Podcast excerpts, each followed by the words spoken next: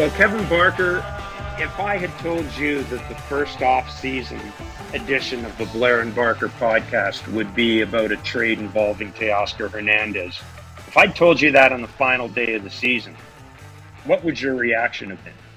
Uh, I wouldn't have been shocked. Me and you've been talking about this for weeks, uh, leading up to the to the last day of the season. That if the, you know, they were trying to trade somebody to get some pieces to be a better team next year, it would probably start with Teoscar Hernandez, especially with George Springer. I think that for me, listening to Ross talk there and his little availability a few minutes ago when he was talking about uh, things he was trying to do, and and the question was asked, you know, if he does get a new piece in center, would he move George, and would George Springer be willing to go to right field. I think that's sort of the X factor is is now that you know you could do it. You brought in a, a decent piece. I'm not going to say that's an elite piece, right? Uh, you, know, uh, I guess uh, the, the the guy they brought in was more of a seventh and eighth inning guy, and maybe not a ninth inning guy, but it seems to be a little bit better than than what they've had.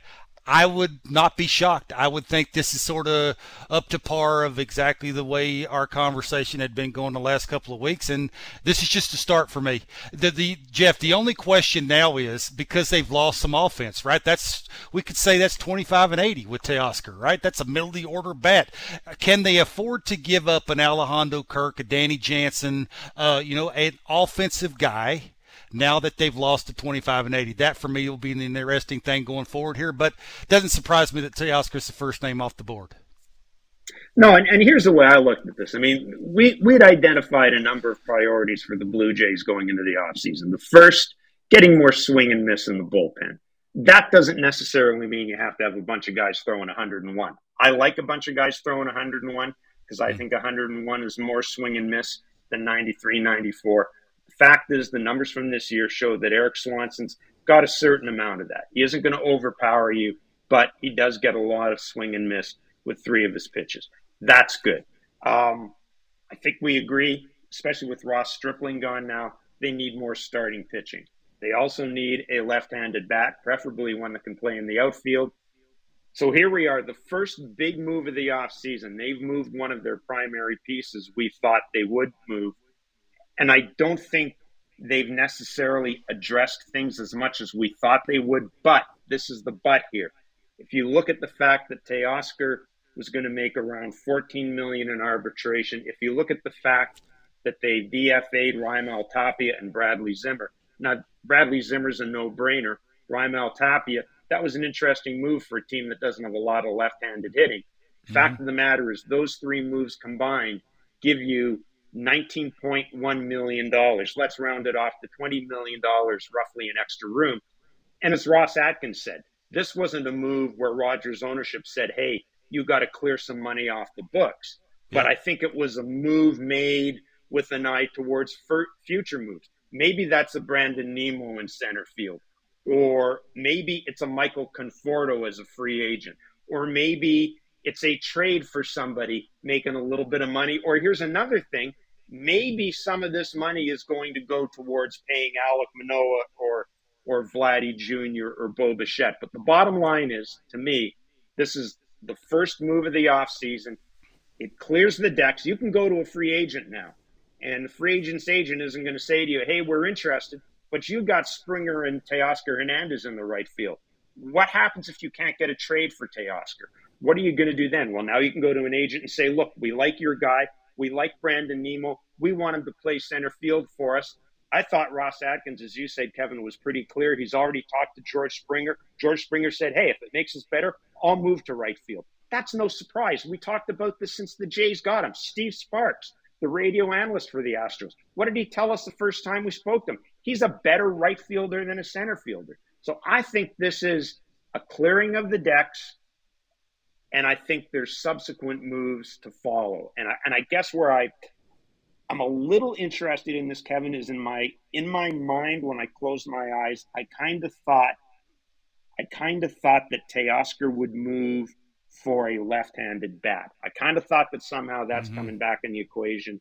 But instead they've got, you know, they've got a guy who's going to make their bullpen better. He's controllable. I mean, the Jays think there's a little more upside there. That's fine. Hey, the guy the guy logged a lot of innings for a team that was really good, and then they get a wild card. in uh, Adam Macko, a kid that a lot, the number eight ranked prospect in the Seattle Mariners organization. Now we know what prospect rankings, right? But Kevin, Kevin, yeah. uh, a, a kid who threw 97 miles an hour last year at the age of 21. I'm okay taking a taking a look at him. I got no problem with that. Yeah, he's raw. Like you know, his curveball I think is better than his velocity or his command of his fastball. The confidence in the fastball doesn't look like it's really there yet. But I'm with you. He's 21. He's left-handed. There's a little bit of that. Uh, you know, you just don't know, but the upside could be there. I know he's gained a little weight. That's going to help. Right when he's drafted, he somewhere around the 170 pound mark. That's just not enough. Now I think he's somewhere around the 200 mark, which allows him to throw a little bit harder, maintain that velocity a little deeper in an outing. He's a starter. You don't know if he's going to turn out to be a starter or a reliever out of the bullpen. But if he's a two pitch guy with a good breaking ball and a located fastball and it's somewhere 95 to 97, look, that's, there's some upside there. I did, just the next question when I was listening to you talk there, uh, who could they afford to give up next, right? The, the, I, I just come mm. back to this. We, we all know last year what the issue was, right? It's and we still know that it, it's power, it's swing and miss, especially with the no shift thing and the bigger bases and not being able to throw over. Like those matter. Now you're you're needing guys that don't allow the ball to be put in play, and the left-handed balance in the lineup. But who can they afford to give up now without the 25 and the 80 in the middle of the order? Can you afford to give up a catcher? Could you afford to give up Lourdes now? I just, I think now it's more about what you were just talking about, the freeing up the, a little bit more money. I know what Ross said about the, you know, about Rogers being willing to spend basically whatever he's asking them to spend. But let's face it, right? It's, it's, they, they probably don't want to get up in the 220, 230 mark. So you would think they want to save a little bit of money. You would think you'd have to trade at least one more piece to get something added to what you might want to pay for a Brandon mm-hmm. Nimmo or, or a Conforto or whatever the piece that you may have to pay for. But what can they afford to give up, Jeff? That that's the big question. That's the intriguing part for me is what name is going next. We thought it would be Teoscar, but who's going to be the next guy and who can they afford to give up to to make up for the lack of offense that they're going to have to make up for? Right, and part of me wonders too, Kevin, if maybe what isn't at work here is the fact that there was, you know, there might have been some talk about Lourdes Gurriel Jr. We know that Lourdes is coming off that wrist injury. Teams, I think, would probably be a little reluctant to, sure. to trade for him. And, and, and look, I mean, we've identified guys. One of the catchers, Teoscar, Lourdes Gurriel, and then I guess, in, you know, if you want to get really into the weeds, there is there's always going to be that notion out there that maybe you move Bo Bichette in some sort of blockbuster deal. But I think we've kind of pushed that to the side for now, and we focused on these three guys. First of those three guys is gone, and they've addressed to a certain degree one of their needs or part of one of their needs. But uh, listen, I still think there's another shoe to fall here. I I didn't believe for a second they would go into the off season. I'm sorry, go into spring training with all three catchers. I still don't. I still think one of those guys is going to move. But your point is well made. You've just taken 25 and 80 out of your lineup.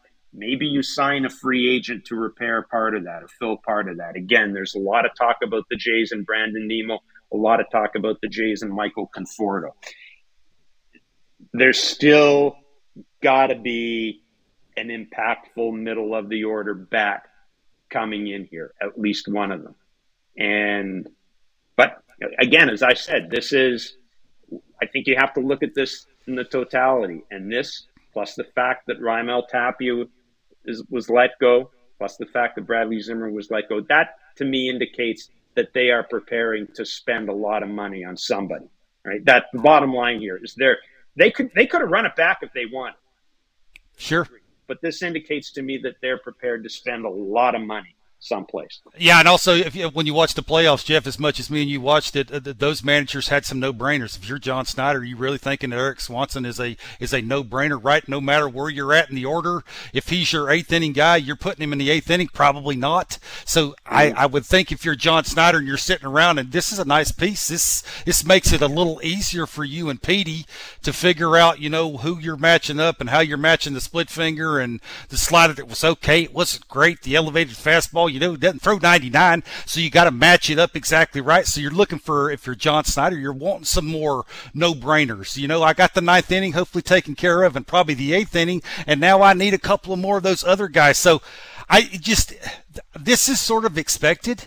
It's just now for me, can you afford to give up more offense to get some more pitching, mm. or do you have to go out and pay for it? That that's the big question, and, and we'll we'll have to wait and see. I think the, the conversation with Bo being traded now that Teoscar's gone, I, I think that's gone. Like you just can't have that conversation anymore. Even even if you was to pay for a a big time shortstop to come in here, you'd have to move Bo to second. You're not trading him to get anything else, just because American League short ballparks, you got to score runs. You know, occasionally yep. your pitching staff's not going to be there, and you're going to have to outbot people. So this is fun though. This is this is you know I think we expected it, but until it actually happens, you know you're sort of taking a step back and now thinking that man, the Blue Jays might be all in in this thing, right? They they're seeing what it takes to win a World Series, and what they had last year just wasn't going to get it done.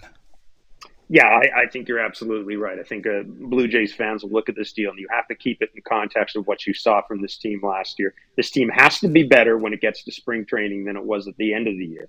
This, to me, is just one of the steps, one of the steps towards that. Let's talk a little bit about Teoscar, Kevin. This is a guy that was, well, he was a great middle of the order hitter. We all know about the smile. We all know how important he was to the quote unquote clubhouse culture. We also know that he was a guy that was benched last year once, and it was kind of a benching. He thought he was benched. The coaches thought he was benched. Charlie Montoyo didn't want to call it a benching, but we all kind of got the impression that he was benched. I mean, there are times where Teoscar, there were times where he fell asleep. Let's face it, there were times where he fell asleep last year. How do you view him? What, what's his Blue Jays career been? Well, I think he's been a good player. Has he been a, a, great player like he's wanting everybody to think? Probably not because of the baseball IQ, because of the things behind the scenes. Great players for me don't get benched.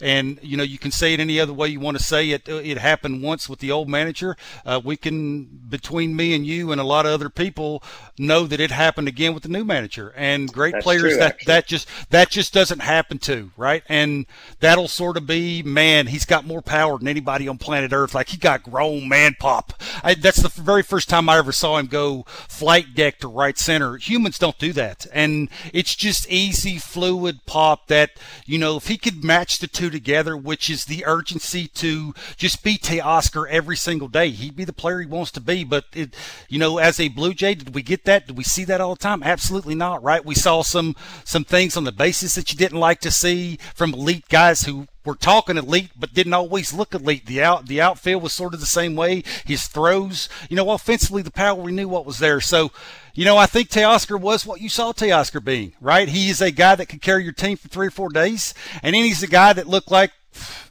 quite frankly, that you know you could do without him. So he's a guy that Seattle, I think, was looking for. You know, the middle of the order bat who can get it down and get it singing again, can carry their team for three or four days. Seattle was looking for middle of the order pop. He has a ton of that. Now, will it go down because of that big giant park that he's going to play in his home games? Absolutely, right? In the West, there's big ballparks there. Like, you're going to have to get it. Those little easy back spinning balls that barely go out the Rogers Center, those go get can of corns in the, in the American League West. So, he's a he's a he's a middle of the order bat. He's what Seattle wanted, uh, you know. And and I think if you're a Blue Jays fan, I think he is exactly what you saw him be, and nothing else. To bring in Ryan Divish, he covers the Mariners for the Seattle Times. Ryan, thanks so much for joining Kevin and myself. How is this deal playing in Seattle? I know the Mariners were looking for a middle of the order hitter. Um, Teoscar Hernandez is a guy that uh, you know we've talked about. There are some flaws in his game, but man, one thing he can do is he can crush. he can crush the baseball. How is this deal playing in Seattle?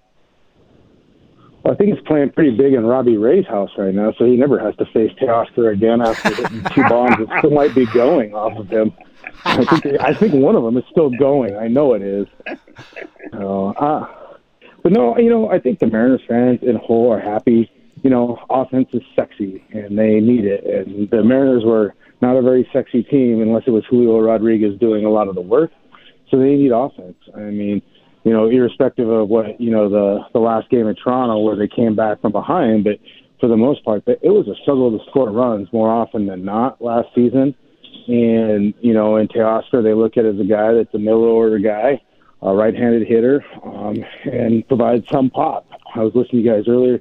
You're right. Uh, he's going to find that this ain't playing in the AL East anymore. You know, you go to Seattle and it's cold, the ball doesn't carry. You go to Anaheim at night, you go to Oakland at night, ball doesn't carry. You know, Houston, you get a little break, and Texas, you get a little break. But for the most part, it's going to be different. Now, I don't know how the new schedule is going to work with everybody playing everybody, but you know, it's an upgrade from nothing for the Mariners. I mean, like you know, Swanson was a nice reliever uh, who really came into his own this year. Adam Macko, you know, had a lot of potential, but had some injury issues. So, like the Mariners look at it as like they had to do something. The free agent market isn't looking great for them, uh, so they made this trade instead. You t- tell us a little bit about Erik Swanson. Tell Blue Jays fans who don't know him. I know he had a really good year last year, and and you know they felt comfortable putting him in some big time spots. But is you know I think the question that people want to ask is just because of the lack of service time and the, and just seeing it over and over again, can he do it again? Right? Is it is it you know the lack of velocity because that's a big deal now with no shift, and and this is sort of why the Blue Jays are bringing him here. Do you think he can do that what he did last year again in the American League East? Yeah, I mean, like you know, we were kind of surprised he didn't pitch a lot in the postseason. Maybe once, I think. You know, when Yordan Alvarez was hitting bombs off of Robbie and other guys, you're thinking that's pretty good enough because of his split finger pitch wasn't there. Now he he kind of ran out of a I wouldn't say ran out of gas. He didn't pitch well in the last week and a half, two weeks of the season, and I think part of that was is you know, the Mariners, you know, facing some of the dregs of the American League, managed to play themselves into a position where they had to use main guys a lot mm-hmm. and try and play a bunch of tight games to win the clinch. And I think he got overworked. I think, you know, he went on the injured list once this year with a shoulder issue, uh, just fatigue, and it was from overuse. I mean, it's not like, you know, and it was bad overuse, you know, extending him an extra inning and, you know, inning plus twice in three days, something like that, you know, where they just, they were in a spot where they needed to win games, and he was so good, and they didn't have a left-hander in their bullpen, and he was the guy that got lefties out that they had to use him a lot. I think when used properly, he's very effective because he has that split finger that gets lefties out and neutralizes lefties.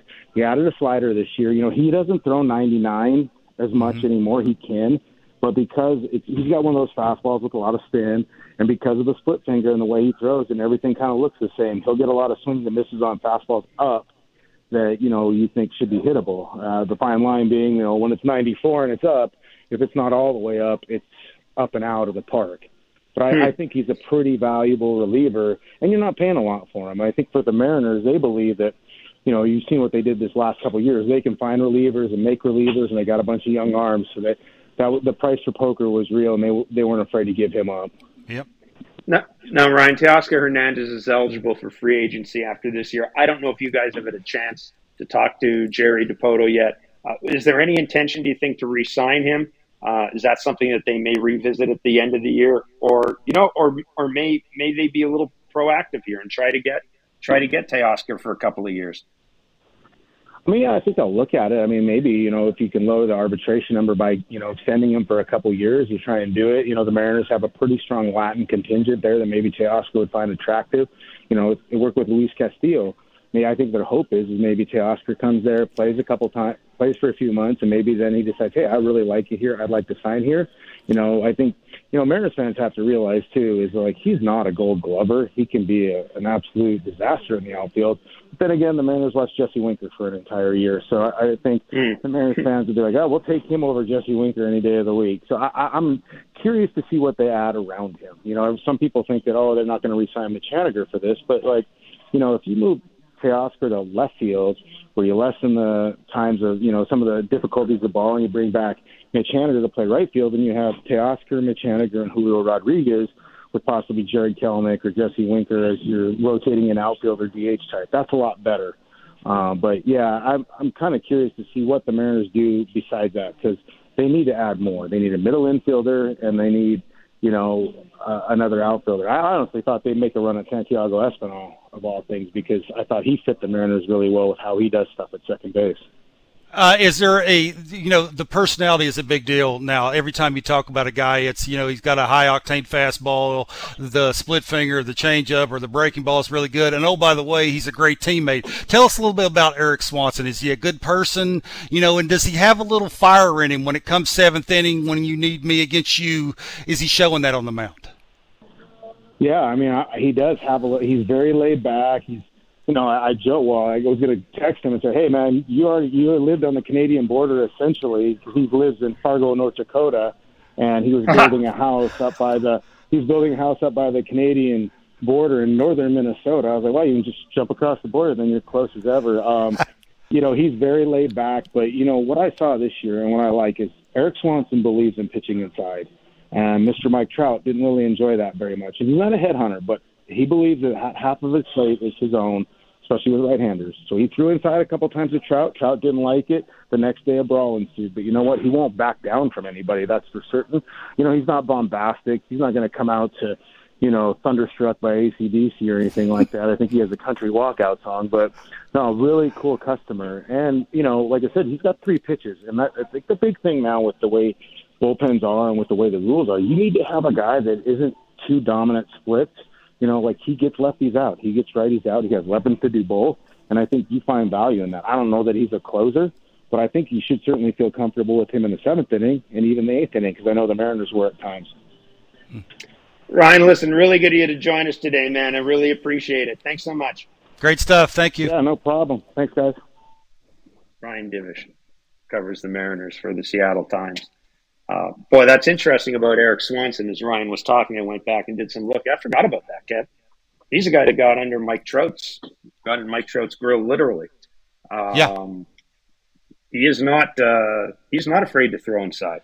Well, he's going to have to. He, Jeff, he, he's a he's a fly ball pitcher. Now, now that went down a little bit last year. I think the you know he is a at least last year he, he induced a little bit more weak contact in the air which in the American League East, again, it gets back to that thing. Can you keep it in the yard here when it matters the most? And, you know, that, that would mean maybe the slider has to be a little bit better to righties and lefties. I know he likes to throw a little bit more to righties than he does lefties, but, you know, they, Ryan was talking about the three pitch mix. I think he has to have all three of them. And I was listening there when he said that, you know, you have to put him in the right spot. He's a no brainer. He's not a no brainer, right? It's, it's, it's again, it's not mm-hmm. one of, he's not one of those guys that, you know, he's my seventh inning guy. I don't care if it's two, three, four in the order. No, you got to massage it in. You got to make sure the right part of the order's up for him to come in and be his best. So this is what I said. This is a nice ad.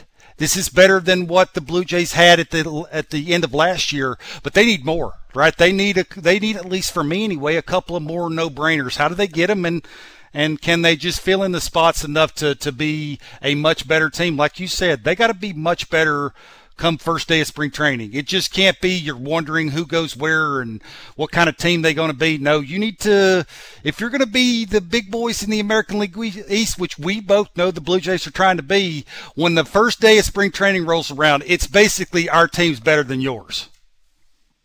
Let me ask you this, Kevin. We know that the Jays and Teoscar had talks at least a couple of times about a new contract. Not this year, we're led to believe, but we're led to believe last off season that uh, that they did. Do you think?